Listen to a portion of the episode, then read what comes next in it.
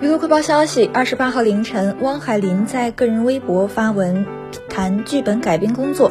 时至今日放眼望去我们的行业已经成了马桶加工业都成生产线了职业操守在哪里？编剧的人格呢？最后的底线都没有了吗？最近接连遭遇到把好剧本改编成粑粑的操作仅向影视有机肥事业致以农业的敬意。